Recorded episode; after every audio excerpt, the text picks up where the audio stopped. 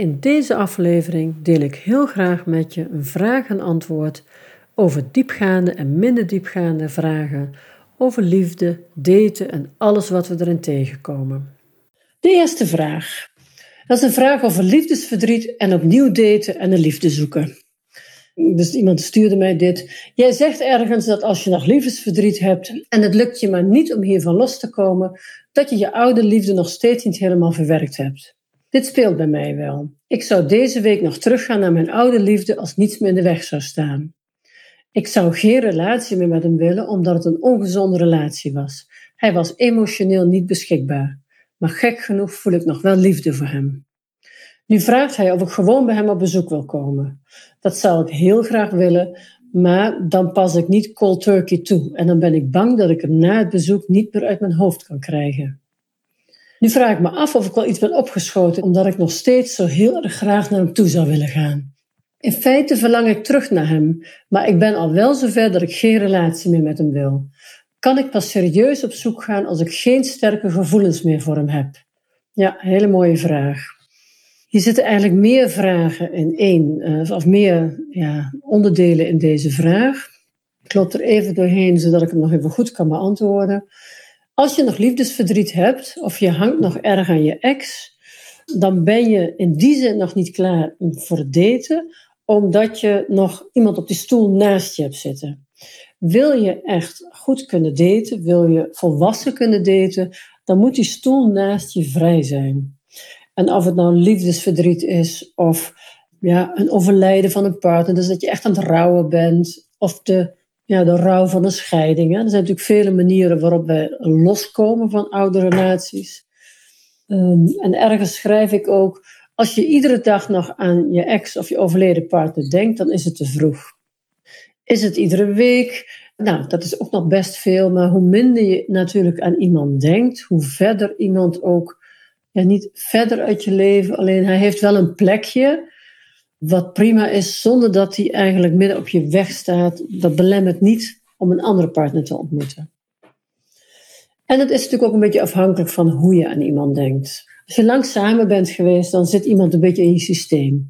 Dus zo'n persoon komt bij heel veel kleine dingetjes even voorbij. Maar dat is niet helemaal wat ik bedoel.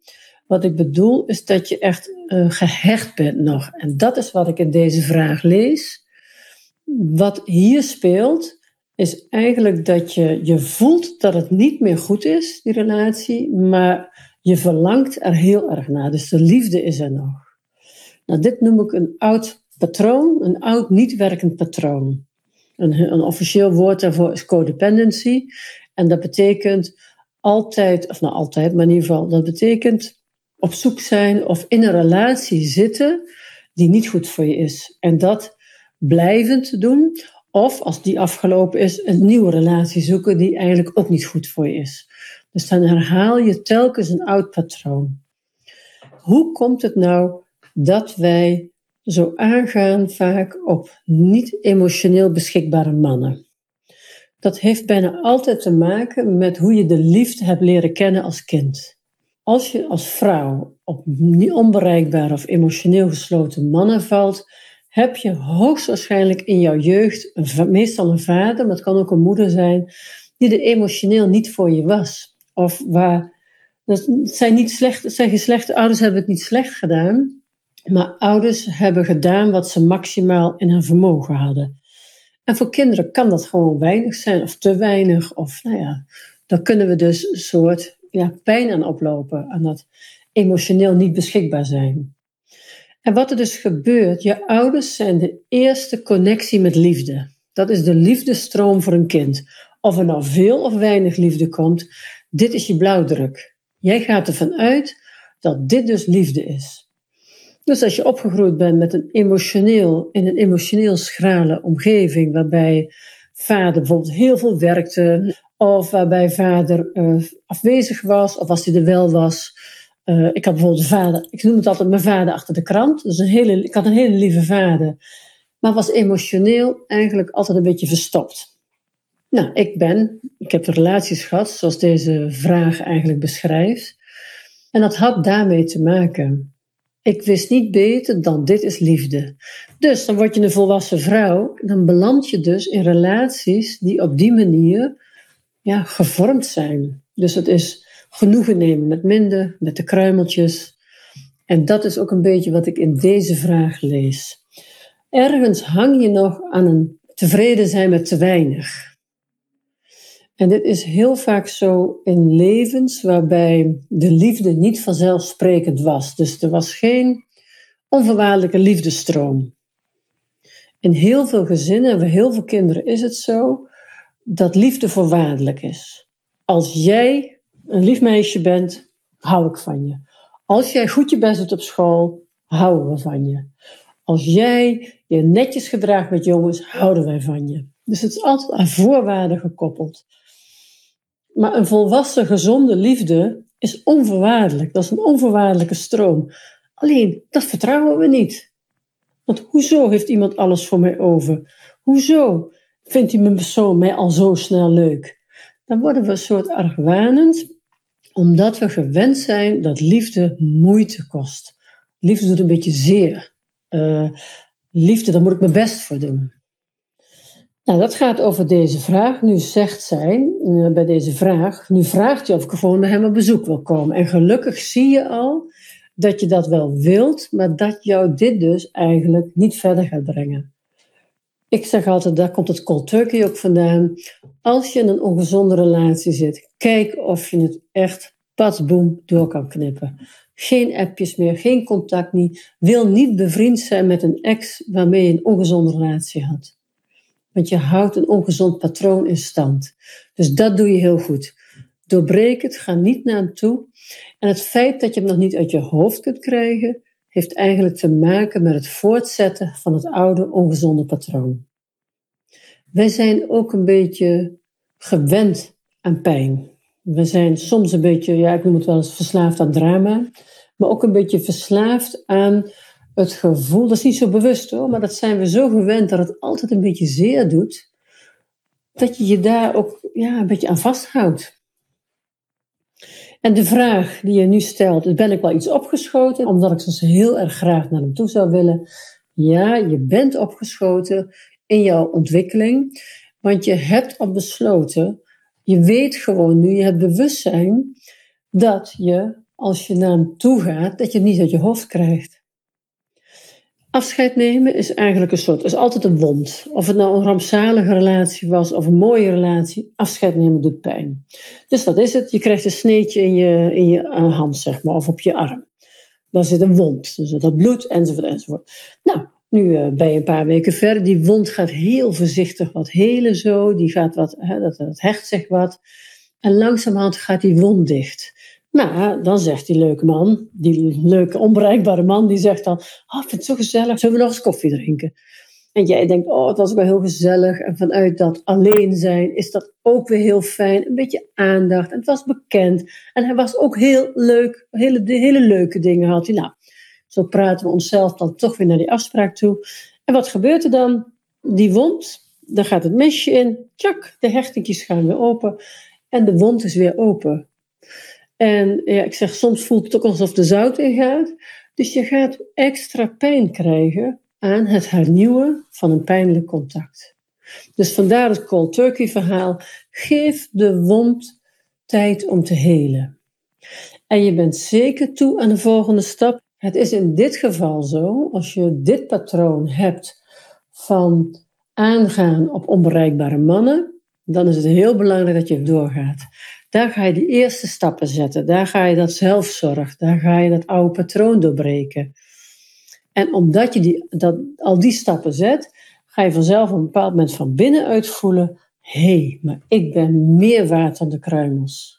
Ik ben die, boter, die goed belegde boterham en niet de kruimeltjes die een ander voor me heeft.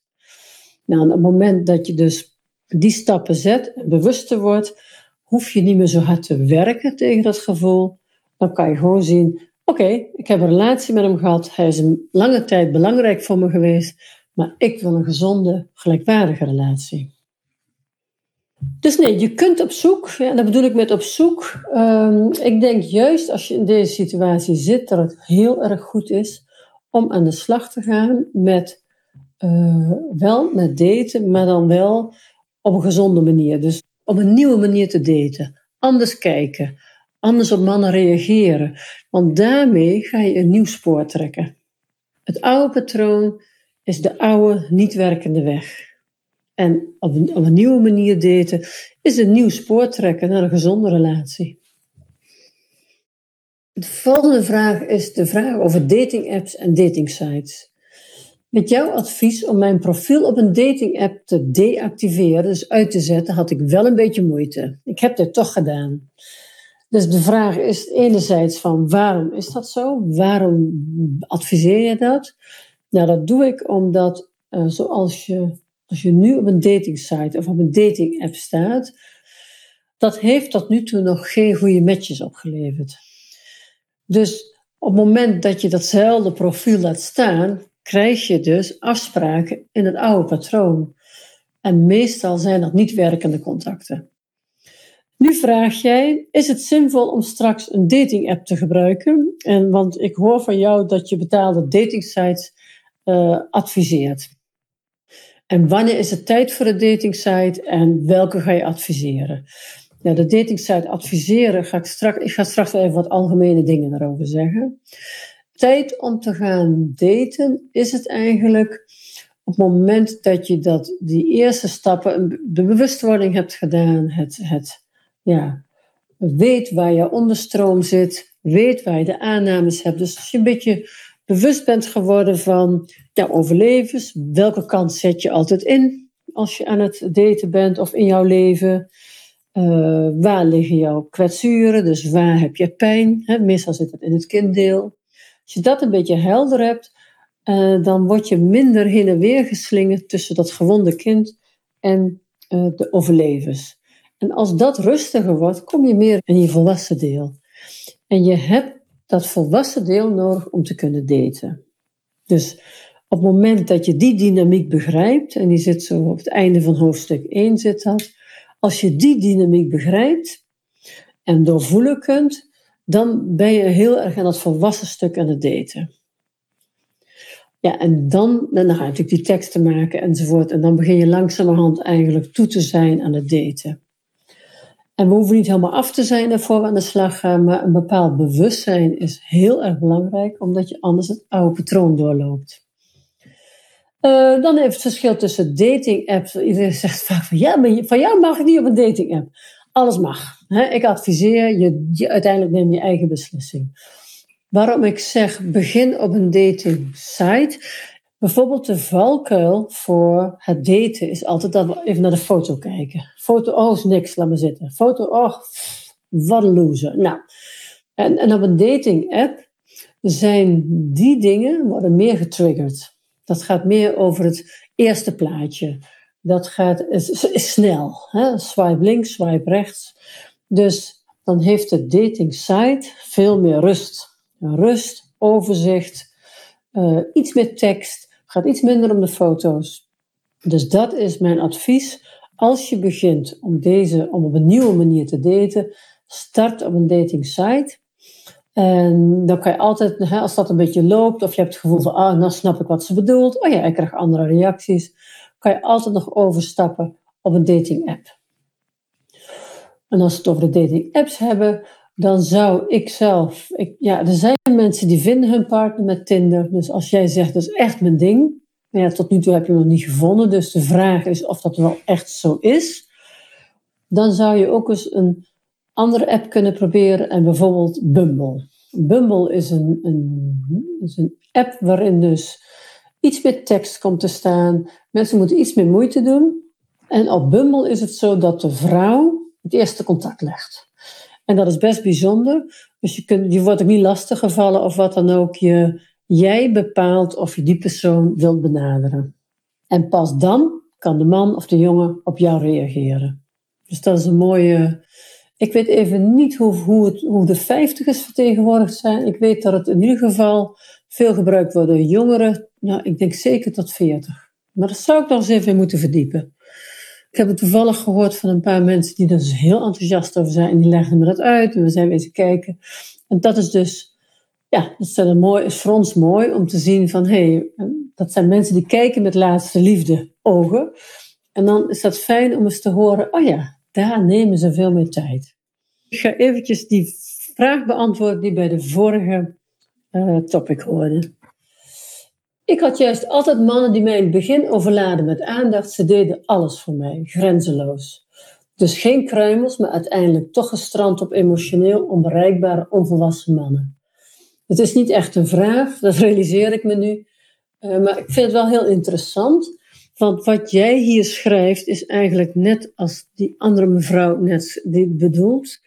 Um, in feite, ik, ik zeg altijd, pak altijd die zes karaktereigenschappen erbij. Want in de topic had ze het over, hij is emotioneel onbereikbaar. Jij zegt nu eigenlijk onvolwassen gedrag. Het lijkt namelijk heel veel overmatig grenzeloos geven, is ook onvolwassen gedrag. Heel vaak wordt er, dat doen wij zelf als vrouwen vaak, uh, dan geven we heel veel, staan we veel meer in de geefstand. En heel vaak zit er achter een, een, een, veelgevend iemand, zit een hunkerend kind. Dus de man die heel veel geeft, die is eigenlijk op zoek naar ontvangen. Dus dat is geven, maar dan graaien we aan de onderkant terug. Maar dat doen wij als vrouwen ook. Als we echt in die geefstand staan, dan geven we omdat we ten diepste erg verlangen naar het ontvangen. En wees gealarmeerd als je in het begin, in de eerste afspraak, overladen wordt met aandacht, gaat het meestal niet over jou. Of als je het gevoel hebt, het is te mooi om waar te zijn. Kan haast niet, het is zo bijzonder. Of voel me de prinses of de koningin op aarde. Bouw het dan eens heel rustig op. En ga echt die zes karaktereigenschappen meenemen. En dan ga je, doordat je dat, hè, als je iemand een keer of drie, vier, vijf gezien hebt, iedere keer voel je wel, oh, dat klopt wel. Dat zit wel snor. Of, uh, nou, daar blijf ik toch over twijfelen. Hè? En iemand die heel erg uh, verlangt naar veel ontvangen, dus die heel veel geeft omdat hij eigenlijk hunkert, die gaat door de mand vallen op volwassenheid. En op zelfreflectie meestal. Even kijken, je had toch nog een vraag. Ik heb een vriendschappelijk contact met een ex-partner van tien jaar geleden. Ik vind het moeilijk om het helemaal af te kappen, omdat ik verder niet veel contacten heb. Ja, dat is heel eerlijk van je. Uh, en wat je dus eigenlijk zegt is: ik hou nog contact met hem omdat ik me eenzaam voel. En dat is niet erg, maar word jij daar uiteindelijk echt blijven? Ik zou jou willen adviseren: ga eens kijken hoe het is om nieuwe vriendschappen te maken. Je hebt op Bumble heb je dus een date-sectie en je hebt een vriendschapssectie. En nog eentje, wat was nou die andere? Weet ik niet meer. Oh, over werk volgens mij, werkcontacten. Dus je hebt werkcontacten, vriendschappen en, en uh, liefdes. En je kunt dan daar ook contacten maken. Of er zijn allerlei WhatsApp-groepen, per stad geloof ik ook, van uh, Vrienden Gezocht Groningen of Vrienden Gezocht Amsterdam. Dus kijk eens of je, um, je een goede vriendschap, vriendschappen met, je hoeft geen hordes te hebben, maar een goede vriendschap onderhouden is eigenlijk het oefenen van een relatie. Want een vriendschap is ook een vorm van een relatie. Dat gaat over je, je, je emotie, je, je gevoelsleven delen, je grenzen geven. Dat gaat eigenlijk over volwassenheid. Vriendschap met een ex is niet erg, maar ik raad het wel een beetje af, omdat je vaak toch een beetje een oud patroon blijft. Want, uh, hoe moet ik dat zeggen? Je hebt op een bepaald moment in je leven leer je elkaar kennen. En dat is op het punt dat je precies in elkaars patronen past. Jij bent de zorgende, hij vindt het heerlijk om te ontvangen, of andersom. En dat rit staat precies in. Maar dan gaat een van de twee zich ontwikkelen, of er gebeuren andere dingen, en die relatie stopt. Dat, dat breekt. Nou, je verbreekt dus zeg maar de intimiteitsrelatie, en dan blijf je toch nog bevriend. Maar dan blijft dit eigenlijk een beetje niet passen. Of je moet terug in het oude patroon, en dat is wat heel vaak gebeurt. Heel vaak zit je met een vriendschap met een ex toch nog weer in, uh, in een herhaling. Of je nou wilt of niet. En ik weet, er wordt heel erg geweldig gedaan over vriendschappen met exen. En zeker als er dan kinderen bij betrokken zijn. Ik heb er speciaal een podcast over opgenomen, want ik vind dat maar zeer betrekkelijk. Heb wel respect voor elkaar, hè, je hoeft elkaar niet zwart te maken. Maar het is ook heel verwarrend voor kinderen. Want waarom zijn papa en mama uit elkaar als ze het zo leuk hebben? Maar goed, dat is een heel ander onderwerp trouwens. Ik ga terug naar de vraag. Ja, dus, je, dus wat je hier aangeeft is dat je dus eigenlijk bij hem bent, nog contact met hem hebt vanuit het alleen zijn. Dus je hebt nog contact met hem vanuit een innerlijk tekort. Bij gebrek aan andere contacten hou je het contact met hem aan. En daar zit hunkering in. En daar zit ook gevaar in voor uh, oud patroon. Uitstelgedrag. Ik ben nog bezig met van alles, ook wat betreft mannen en wat ik wil. Er is heel veel gebeurd de laatste tijd. Ik doe veel aan persoonlijke ontwikkeling en er gebeurt nog steeds heel veel. Ik vraag me af of dit uitstelgedrag is. Nou, mooie vraag. Het hoeft niet per se uitstelgedrag te zijn.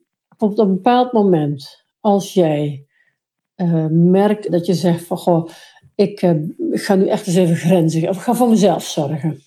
Ik ga het niet meer doen. Ik ga niet meer over een jaar op zeggen. Klaar ermee. Nou, dat betekent dat er van alles in jouw leven gaat schuiven. Dat betekent dat je op jouw werk meer grenzen gaat geven. Er gaat collega's tegenkomen.